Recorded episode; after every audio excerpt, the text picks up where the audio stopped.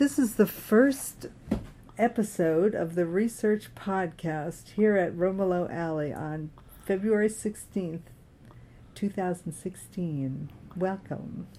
Yes, today we're especially delighted to have with us a young thinker. Notice I didn't say writer because we at Research feel that writers worthy of the name are actually thinkers, not just people who spew out words onto their computers or you know notebooks. I mean, you have to have some ideas. You have to have something that makes everybody think, even the writer who originated the ideas. And I, anything worthy of being an idea has staying power, and you wake up and you have a new take on the idea.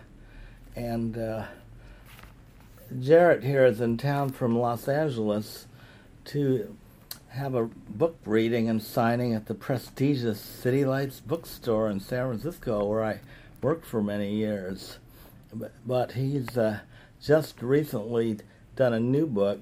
I think it's called I Hate the Internet. That's correct. Which yeah. is a funny title, and of course, I, I totally agree, but I'm from that pre internet, you know, generation, and Jarett looks like young enough to be what they call a millennial. I, I, am about a year above being a millennial. So. You mean below?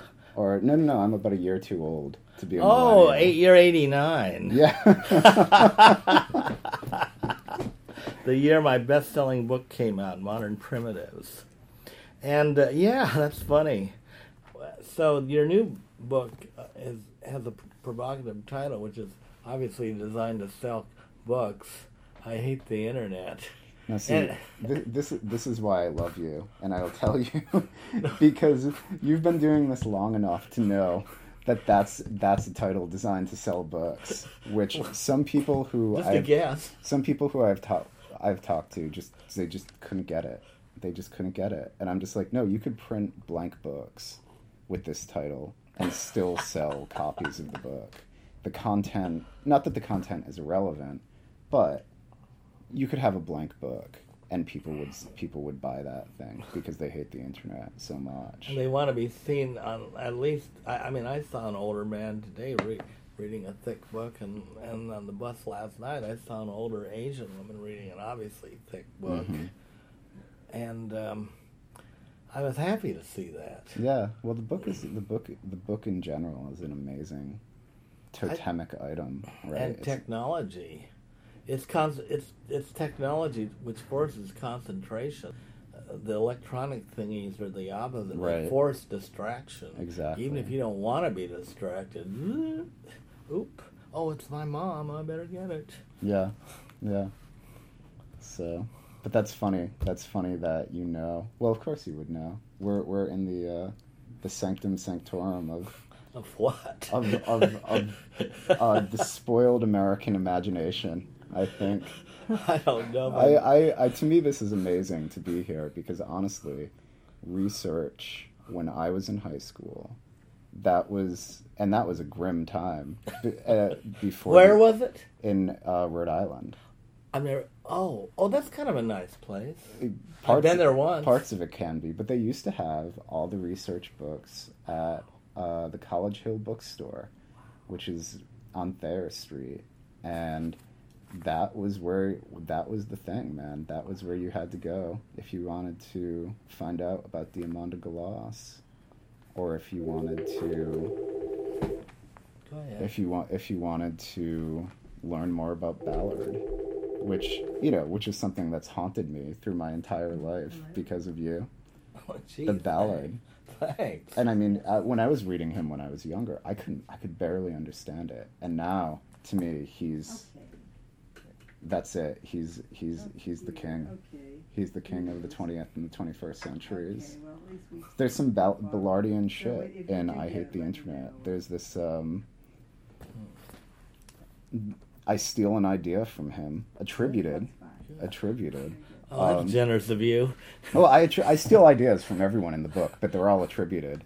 Um, but no, there's when I was living in San Francisco, when I would see the Google buses, I would just be like, I'm in Super-Cannes, right? Oh yeah. this is this is exactly what these things are, which is buses that shuttle workers to and fro these massive tech complexes. And then in the novel, I po- I really steal the idea, but it's all because of you. It's really all because of you Gee, thanks. and because of research. I mean, like I said, I was Research is bigger than me. Take my word for it. No, I, I, I believe that, but you know, and I like I said, I was talking to Fiona Helmsley, this writer in Connecticut, and I told her I was going to come to do this, and she was thrilled because she loves you and because you ruined her too.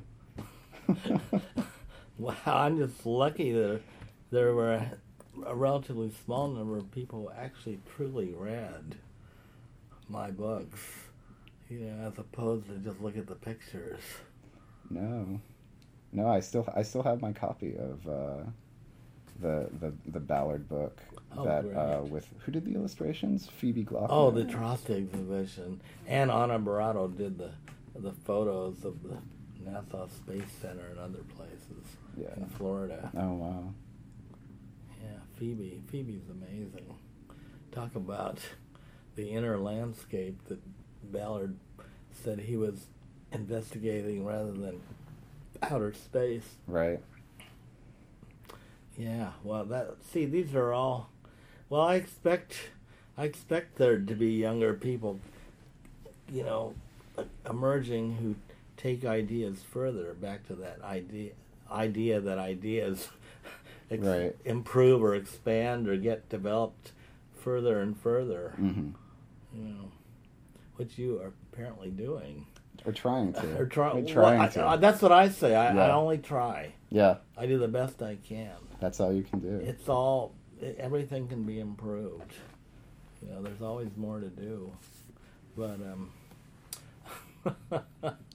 i hate the internet indeed Exactly. Is it of nonfiction? It, no, it's a novel because it, but it's that's it's even better it's full of nonfiction ideas and comments about uh, things that have actually happened in and around San Francisco and uh, around and and that kind of stuff because I felt like if I were going to do it as a nonfiction book, I wouldn't be able to get away with being as irrational as I wanted to be.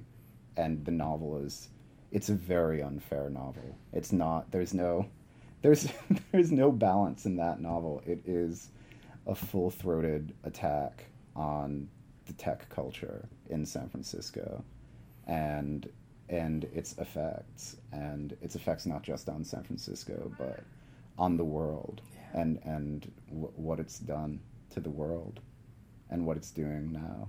So well you know i i think i said years ago that we live in such a litigious culture and climate that in order to tell the tell the truth you must i don't know lie or, or fictionalize i had a better word once not just lie um, i don't want to say write fiction but i that's what i mean Right. like, in order to tell the truth you can't you must write fiction maybe i don't know but you no, get I, the I, idea. I believe that completely. Like that that's why ATTA isn't nonfiction. It's a it's a novel because you there's certain leaps that you cannot make Right. in nonfiction. So with with I hate the internet, it's like there's no way I could do nonfiction and Yeah. throw in Ballard's idea from Super-Cannes about the buses. But that's what the buses are. I'm convinced. I'm convinced those buses involve Google engineers going out and, and fighting street gangs. I have no proof of it. That's why it's in a novel. Right. Do a comedy book next. Well, I, I. Hate the Internet is a very funny book. Oh, hooray! It's a very, very funny book. Okay, well, okay. What, what? Well, then have it tagged on the top under. You know how they put those categories Mhm. of publishers. Be sure to have humor there, I or know. comedy, or we, we don't have that. We have. oh damn, what do we, you have? We have Uh-oh. something super pretentious. I can't Oh, remember what it is. uh, like But- cultural studies. Or Oh no, no, no, no! Something like a thousand tears. What? Yeah.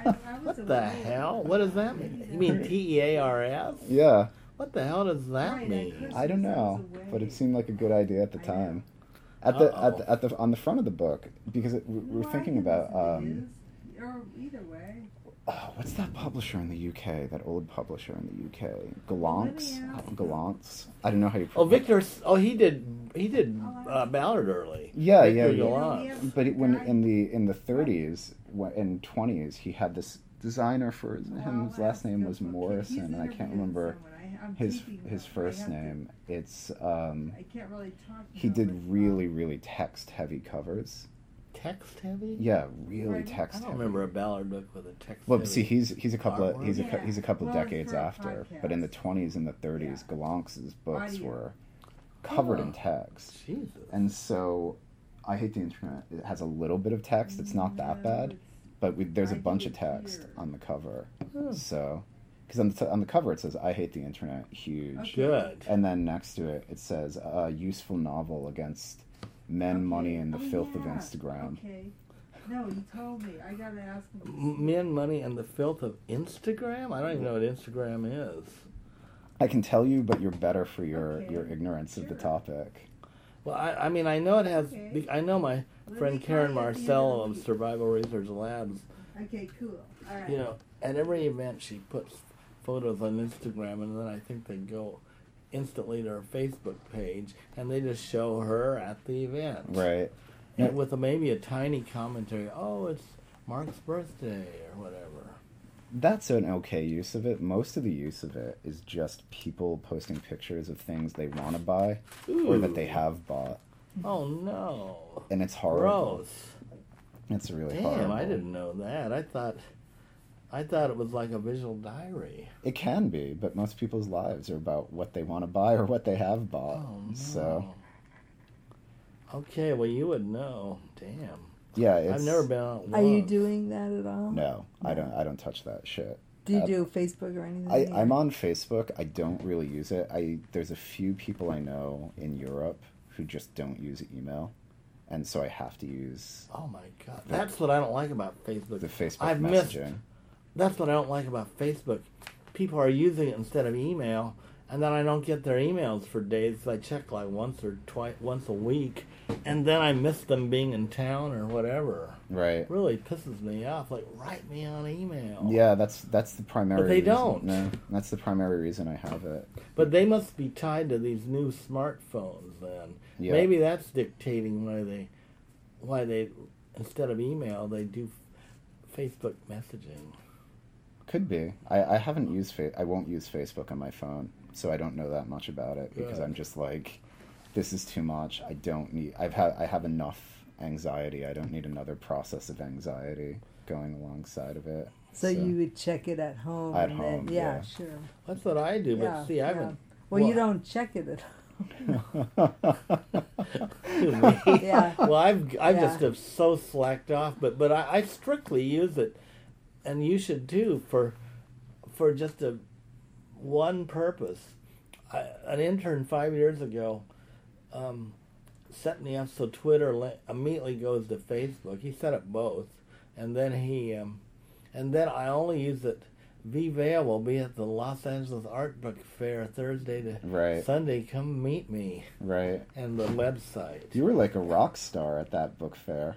Me? Yeah, but I didn't when- feel like people it. were swarming you when I when I saw you on Friday. Not from my perspective. oh, I don't know. You were, I mean, I'm only me looking out. No, the lines of people. I had to. I had to wait behind like three You people did? to talk to you. Honestly, I didn't know You that. were like a rock star.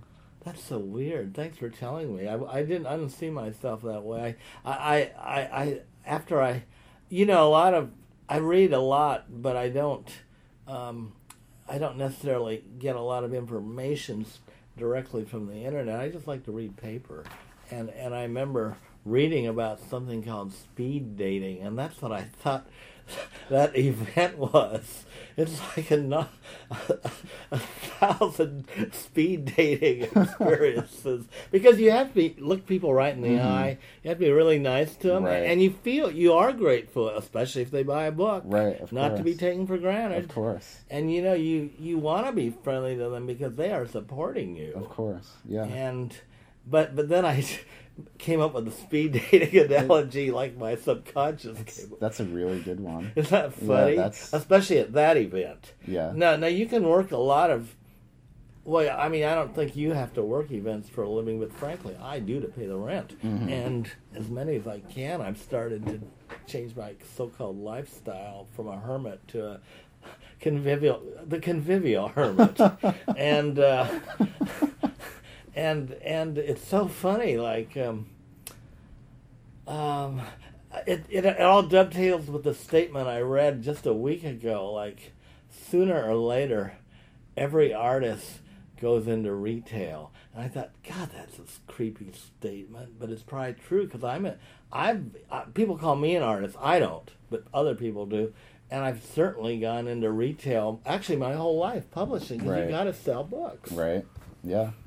You know you too on a lesser level because you're the publisher uh, has, has insulated you from selling Right. you know you in fact you have to buy books from me Yeah. to sell them Yeah. at your readings Well, I've I've I I really loathe doing publicity at all. Per se. But- yeah but this is publicity but you don't love this. No, I don't love. But, uh, but I uh, but I mean I would I this is the only thing I of of all of the stuff that I've had to do that I would actually have done if I didn't have, voluntarily. that if I if I didn't have a book coming out. Like oh all thank all you. of the, i'm honored. all of the like all the rest of it it's nice. It's can be really rewarding when people say nice things about you. It can be really rewarding when you meet people and they say nice things about the book but i i don't like doing it i would much rather be that person who sent the message in the bottle out and then somehow the bottle came back filled with money that would be that would be the ideal thing actually the ideal ideal thing would be to want, be one of these american writers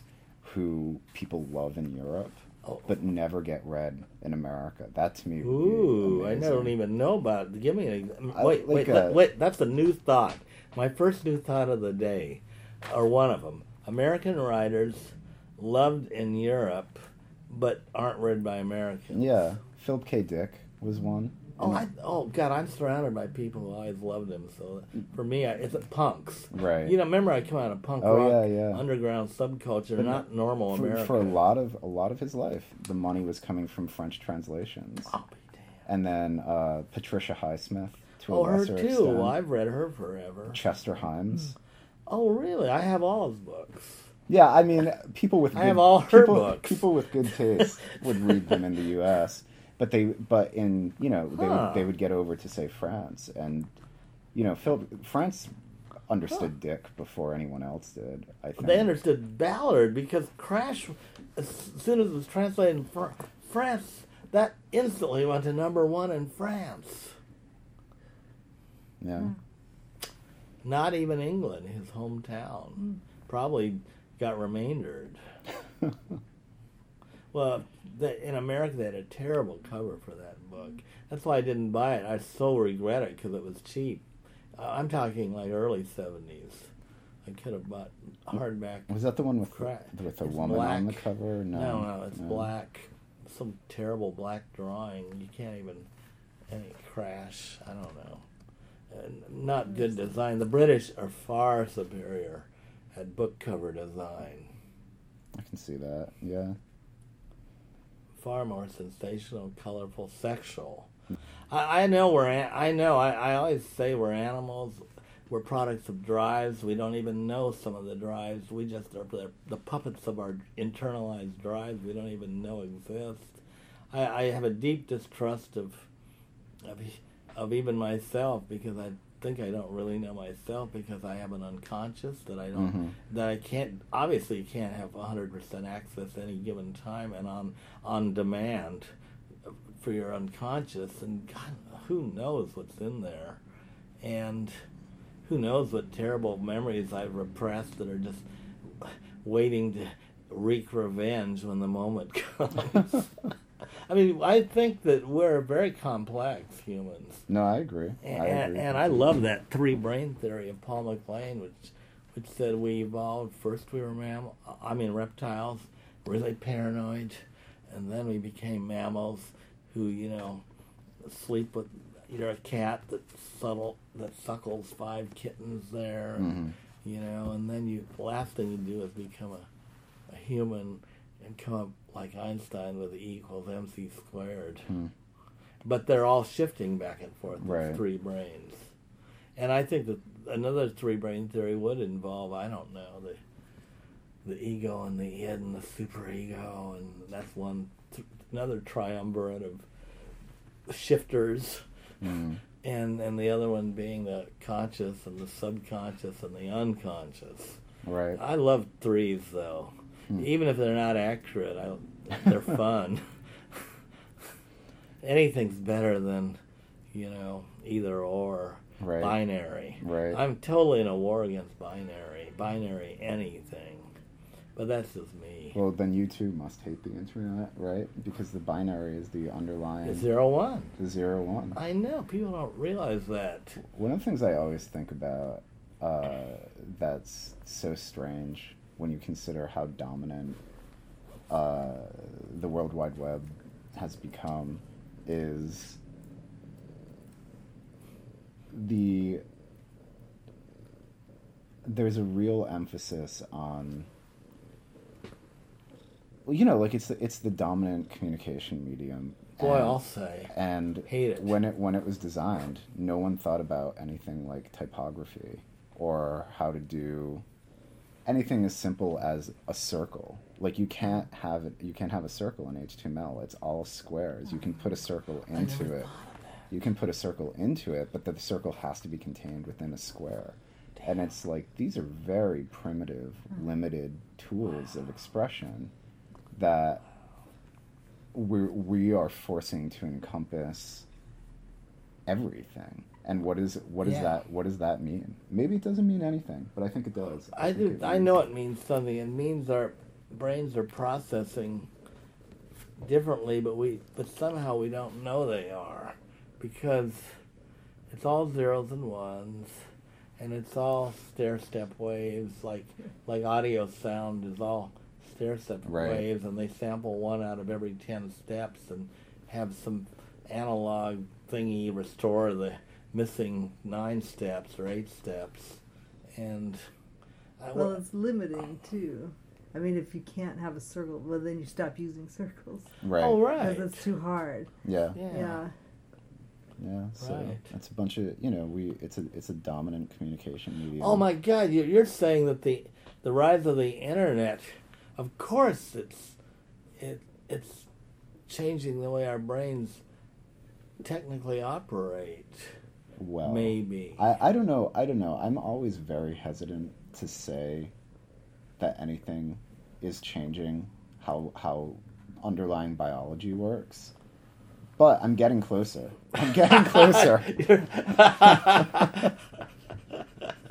I, I a lot of these things that I used to really believe, I, I have found, and it would be it would be things that people, everyone would be saying to me, and I'm like, no, this is crazy. I, I feel like as as time goes on, I start to believe them. I, f- I feel I feel like my, my, my belief in, in the opposite start starts to erode. So, I because I really truly believed for years and years and years that all of this technology it might have represented uh, an accidental change in how people were talking to uh, each other or, or, or whatever, but that it wasn't a substantial change, that beneath the surface, people were having the same conversations that they had been having 50 years ago or 100 years ago. And in a very primitive way, I think that's true. Like, you're not going, no matter how many cell phones there are in the world, you're not going to eradicate something as simple as sexual jealousy, right? Like, and sexual jealousy has been the same for millennia. But I do, I do, I really am slowly coming around to this point of view that certain aspects of the dialogue really have been irrevocably altered. And even if they haven't, it doesn't matter because the material circumstances of people's lives are becoming so altered that those dialogues can't even really happen in the way that they were happening. You know, people have to be in the place to have the dialogue, but what if technology is gentrifying everyone except a certain kind of person out of that space? And maybe there's no difference between the dialogue and between the material circumstances that host the dialogue. So, it's bleak. It's bleak, but the book's very funny. Technology gentrifying.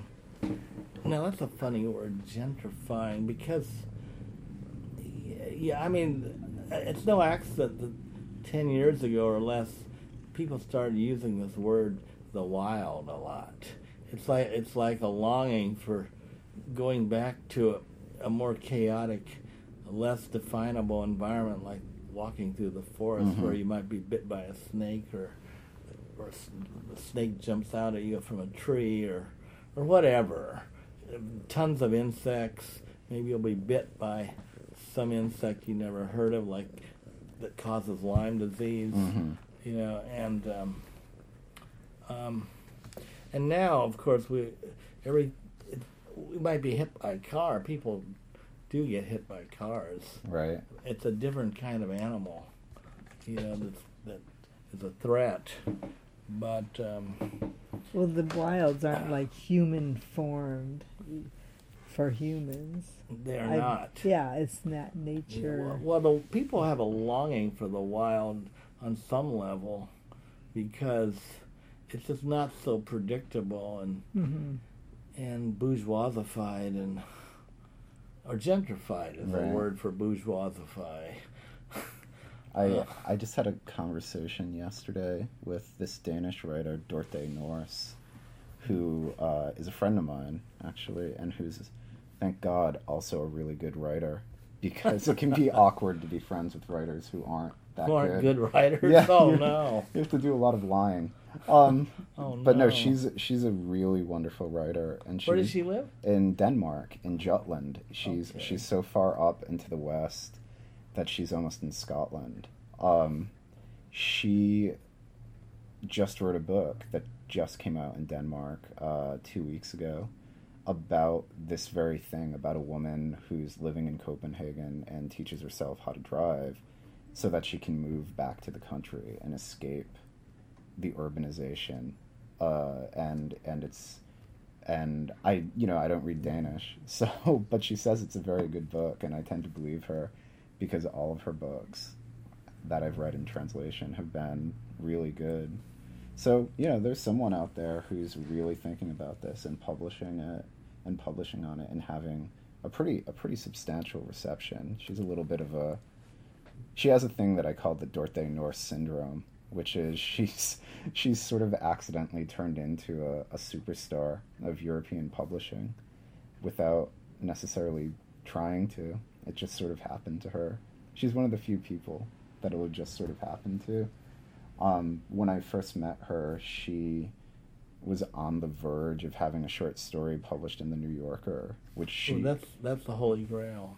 which she didn't which which she didn't submit so her What? publisher submitted for her Oh, oh I and she it. didn't even really know what the new yorker was so she didn't she didn't know how much her life was about to be transformed Oh my god. she didn't even know she was going to get paid so Oh yeah, they pay two dollars a word. Yeah, probably so- more now. but you can't you cannot imagine a nicer person or a better writer for it to happen to.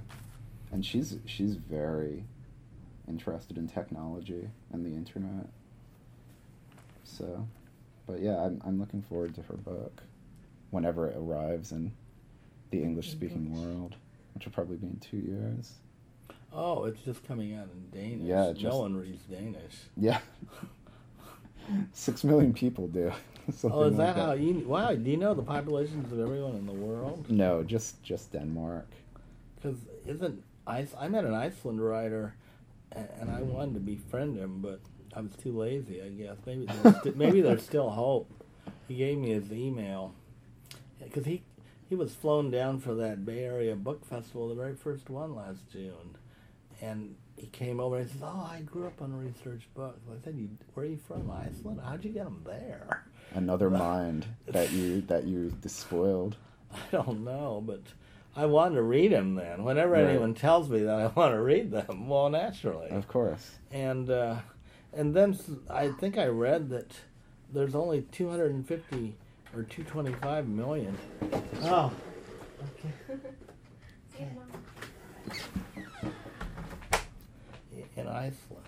yeah Real two, is it thousand or million? No, thousand. It's a small. I don't know what it I is, think but it's I two know it's fifty really thousand tiny. people. Yeah, I or- think Yeah. so. Really Yeah. and I thought, wow, I've seen such. Mick, our friend Mikkel went there and took the most gorgeous photos of Iceland. He for a book on he's a tech writer, a book on Lightroom, Hmm.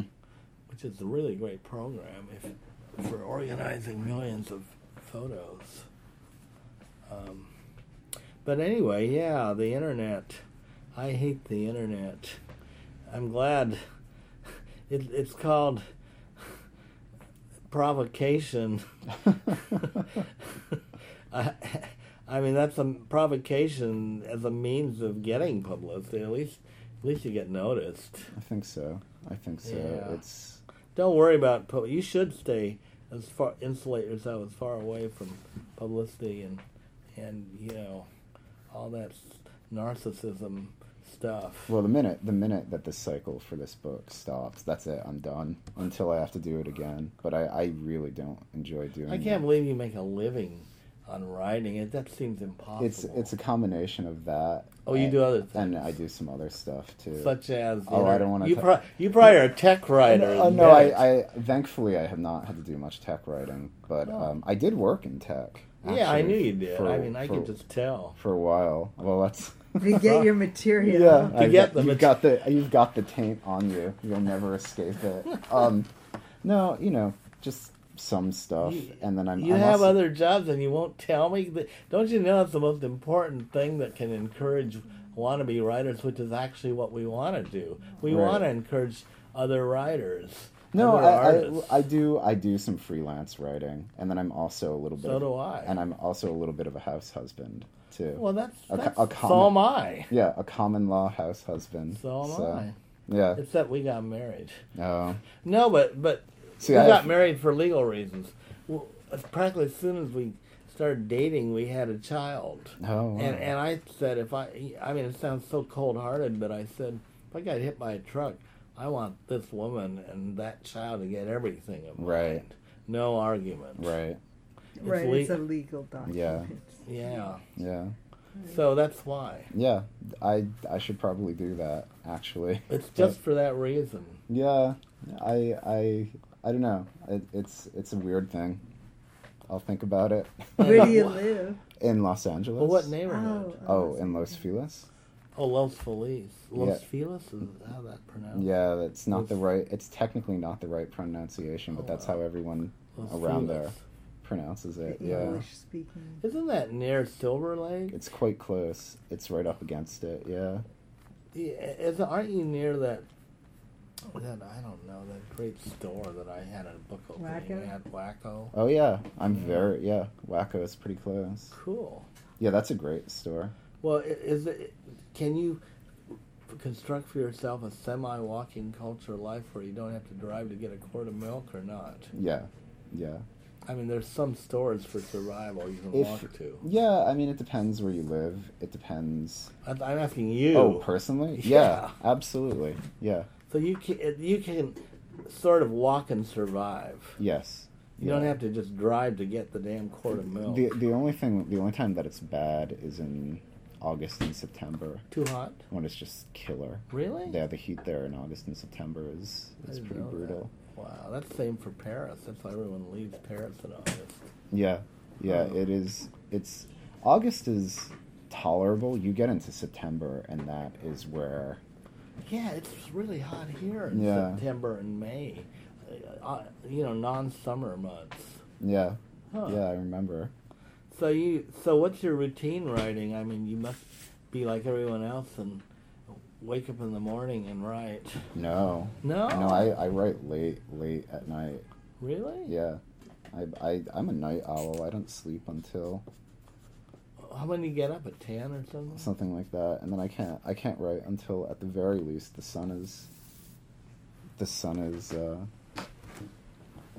the sun is the down.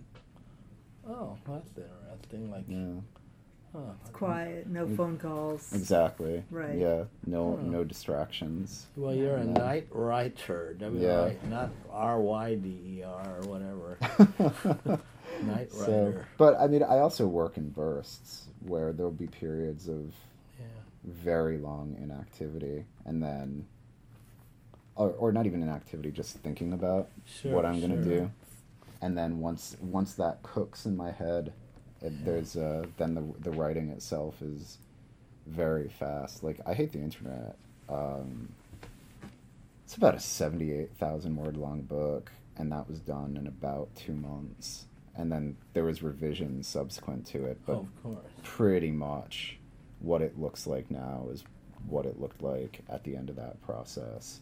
The only thing that's really different is I've made it more offensive. you thought of more jokes. Yeah, exactly. That's that's pretty much it. And I took one or two chapters out. So, Oh, why? Yeah, didn't work. Sometimes they didn't. Sometimes I I tend to overwrite and then Well, you don't know that though. Seriously, when you're writing, that you're overwriting. no. I, at this point, I know that Oh, that do. whatever I get to will have more than what ends up in the end. Then you can trim it. Yeah, then I yeah. can trim it. Oh. Mhm. Did, I is there a publisher? I mean, an editor at the publishing? Uh, Who no, goes oh, through- Oh, well, oh, this is a long story. Oh. The, the the short answer to that is no. The short answer to that is no. It's weird because I need Marian to edit me. Man, does she make my stuff better? I am Real fast. I have become extremely good at self editing. That is that is. pr I'm, I Oh, That's what actually you say. no no. I actually I actually think. I mean, some people would read this book and be like, "This guy needs an editor." Actually, a really good friend of mine did say that, Ooh. but he's wrong. Um, the writer. because he did not understand that that the book is just inherently messy. Like I really wanted to have a very messy book, so all of it is controlled chaos. It looks like someone who doesn't know what he's doing, but all of it was really thought about because I try. I wanted to have a book that writing about the internet mimicked the internet in the crazy presentation of content and how you could you know you'll be on one web page and you're reading about i don't know you're reading about burroughs and then two seconds later you find yourself reading about 15th century paris and then two seconds later you find yourself reading about mitt romney. And it's not really clear how this happened to you and eventually you get back to what you wanted to do which was read about burroughs so the the book sort of has that structure to it um, I don't think my friend.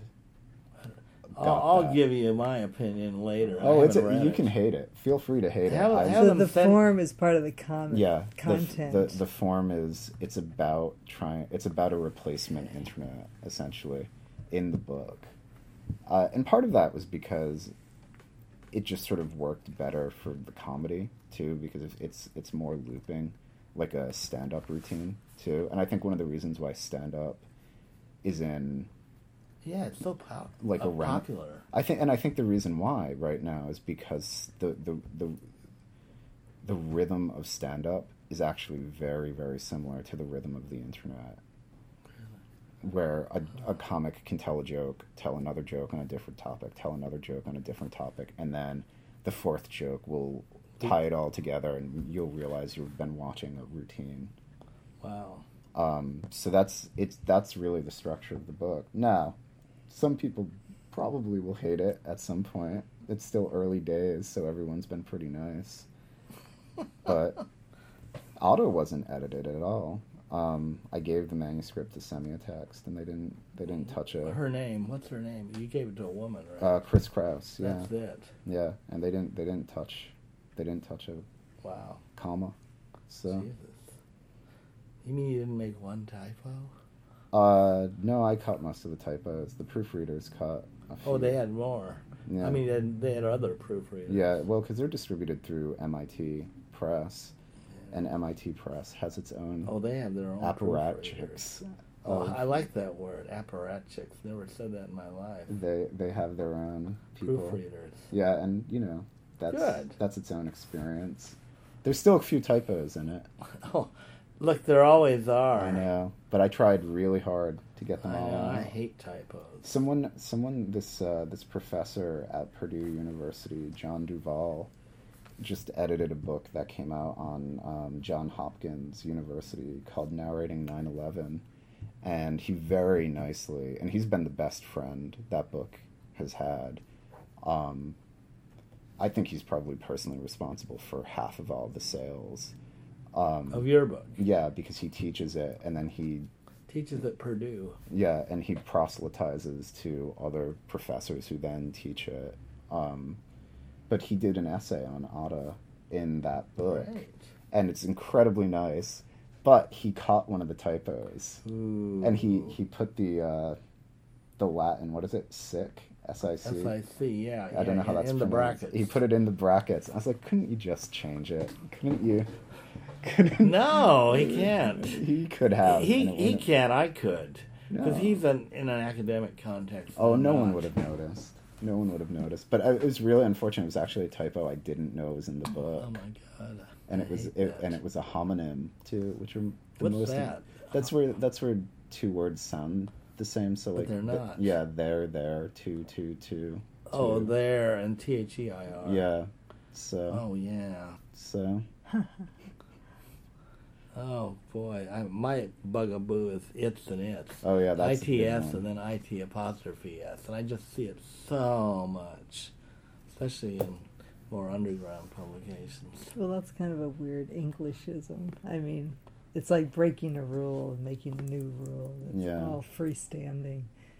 Yeah. I mean, normally it would be possessive. It would have it. Yeah, well, no, possessive it has no thing. I know, but usually in any other word in the English language, it would. Oh, oh yeah. Yeah. So you it's like breaking Yeah, that this one- rule You're right. creating this You singular. know, I never thought of that thing, before. yeah. No wonder so many people get Yeah, confused. right. Yeah, it's a confusing one. It, that I'm very good about it. That's all I can me say. Too. I've gotten. I got that one. Yeah, Uh, that the more time that goes on, the more anal I become about grammar and about grammar that I never cared about, Good, and just I don't know why Good. I'm just finding myself. good. I uh, that's admirable. I mean, Yeah, but it's all an arbitrary system of expression that someone made up somewhere once. The major reason and I prefer the British the system to major the reason American. the major reason why you do it is just so that people don't talk to you about it later. That, yeah, that- that's annoying. It's like, well, you got 78,000 things right in a book and four things wrong. Let's talk to you about the four Or things forty. wrong. Yeah. Yeah, So, yeah. This they they love to point out grammatical mistakes. You know, the, those critics. yeah. Well, that's that's amazing that you can take any job, little job that's offered to you. I do. If anyone offers me money, I do it. I wrote a review of a book recently for just a hundred dollars, Right. or 125. But I was glad to write it just for that 125. Yeah. 125. No, I was doing I was doing a few reviews for uh, this fashion website that was Oh, actually neat. paying. a fashion website. Yeah. Gee, what do you? What is your take on fashion? Because I'm I've always been interested in fashion. People act shocked when I tell them that, but I don't tell many people. I I think I'm very interested. I'm I'm interested in vintage fashion. Contemporary fashion doesn't hold a lot of hold a lot of interest. well, I me. mean, what I mean is at that book fair, I look at every person right. and try and ask, why are they wearing those things? so you're like Sherlock Holmes. No, not. I You're don't know if he did that, but I am deducing, and I'm trying to find sort of what I call the zeitgeist of the time, which is totally cut up and includes collaged and Right. and it's all that. Uh, yeah, I mean, more than ever before that, I, that I've ever seen in history, and I accept that Yeah. as a symptom of the internet too. I think that's probably true. I think that's that's that's a fair assessment, right? I mean, And it's post-punk rock in which anything went. Right, They started the safety pinning and kludging together and sloganing, right, and you know stenciling and painting and ripping and all that stuff. And it hasn't stopped. But but yeah, I am very interested in everything that people wear. That's why when I take pictures, I try and get the shoes in. I, I mean, it's just like everything matters right. every detail matters. Well, and and we we just went to L.A. as you know, and, and Marian said people really take care about what they wear here much more than San Francisco. That is really true. Boy, is it true. Yeah, Like here, I not then I was like standing at the bus stop early this morning watching bicyclists go by, and the clothes are all over the map. I said, "This doesn't look like L.A." No, no, I've been noticing since I've when I was I, I was just in I was just on the L train and I was looking at the people and being like, wow, this is visually quite different than LA. Than LA. My neighborhood's weird because we're we're on, up against Silver Lake and Silver Lake is up against Echo Park and Echo Park and Silver Lake are kind of the same thing. Los Feliz has always been like the slightly less cool younger brother of those neighborhoods. Oh. So you get people like if you go to Echo Park, you're you can find people who where the uniform is or their outfits are as sharp as a blade, you know, where it's everything has been thought out. In Los Feliz it's it's like it's people kind of getting there but not not quite getting over the getting over the getting over the Right, thing. they don't have the accessories. Or, One of the There's something Whatever. wrong. one of the things that I saw in Echo Park a couple of months ago, I was in um, a veterinarian's office, and Oh, was- you have a for the cat? yeah, What's yeah. your cat's name? I have two. Well, uh, Two cats? There was one cat that got put down, and then Ooh. there's a new cat, and then there's Ooh. Which doesn't really have a name yet, and then Oh, there's my cat Ulysses. Ooh, Who- wow, what a name! Jesus. He got that name because the name we were that I was using for him, I was embarrassed to say to the Oh. vet, so it was the first thing that popped into my head. Um, but I was in the vet's office and I was looking at just the people waiting. Sure, And at sure. first I thought, wow, it's really amazing. There's a lot of May December lesbian couples in here. Oh my god. And then I realized, oh no, it's people with their moms. And Yeah. this is the multi generational Echo Park hipster family unit oh, that you're watching. You know, and the, and the mom would be again because it's Echo Park, dressed like to the dressed to the nines, and so with daughter. Wow. Yeah, it was really interesting, and you don't get that in Los Feliz. Los Feliz is really dressed down by comparison. It's only about a mile away, a mile and a half away. But I remember ten years ago when you would go in Echo Park, there was a uniform, an actual uniform for all the men, and it was they were all just dressed like Elliott Smith. They I don't know. Who, oh, oh, that that musician. Yeah, Is yeah. he still alive? No, he got he he he, He either died. he either stabbed himself or was murdered, Oh depending God. on who you talk to. Uh, in Echo Park, In Echo Park. not in the park itself, but in his house on the God, park. how do you yeah. stab yourself? That's, Well, that's and how do you stab yourself and have defensive wounds on your hands? But it was ruled a Well, you suicide. just do that. and- Yeah, it was ruled it was ruled a suicide. So Wow. I, I I I actually missed that new, news news nugget. but, but no, how did he dress? Yeah, how did he dress? He just he had like the hat, the vest, Hat? The, the pants, like a cap, a baseball cap with oh, baseball. some sort of like stringy, junky hair coming down beneath it, and it, it was a really strange moment. Everyone, all the men looked like Elliott Smith. Well, I mean, tell me some colors. I'm just curious. Oh, they were all drab colors. You know, he was a junkie. It's like Oh no. drab junky colors. Oh damn. It's like the not dressed up got copied and became the Exactly, dress and that up. became the dressed up, and I'm I'm convinced it was because of him, because everyone knew And a vest. Yeah, uh, sometimes, or uh, like a, a hoodie, a sweatshirt, Or something hoodie. like that. But not not like a tech hoodie, like a, you know, the the not re- not Facebook guy. yeah, exactly. But there there really was weird. You'd go through Echo Park, and everyone would just look like Elliott Smith. That's wow. I don't know. I hate all the men. I always have hated men in shorts. Oh, you know, still do. you know who's on set on on on. There's a British poet or British writer who lives in um, actually who lives in Echo Park. I, I call him Echo Park's very own sweetheart at the rodeo, uh, John Tottenham, and he's a he's a really great LA writer. Um, the first thing he ever said to me was, "You don't like shorts, do you?" And I said, "No, I I haven't owned a pair since I was about ten, and uh, we've been friends ever since. You you can get him talking about shorts on men for for hours. You know, I, it's so funny. I, I've always I've been wearing all black for one million years, but I do make exceptions. A- And and when we went to Hawaii, it was so hot. First thing he did was find a thrift store and just buy anything. I bought my some light green shorts or army green shorts or something or gray. It's one of those colors and a short sleeve shirt, none of which were black. Just so we could survive Hawaii. Do you remember that? I thought you had to be honest, just to Oh. contradict you. Uh oh. I thought you had something that you had had for years that were like some kind of pants that then zipped down to shorts. Oh, I probably did. and you I pulled forgot. them out of you. You suddenly had all these things that you'd gotten for some camping trip, and it was the last time you ever camped for twenty years.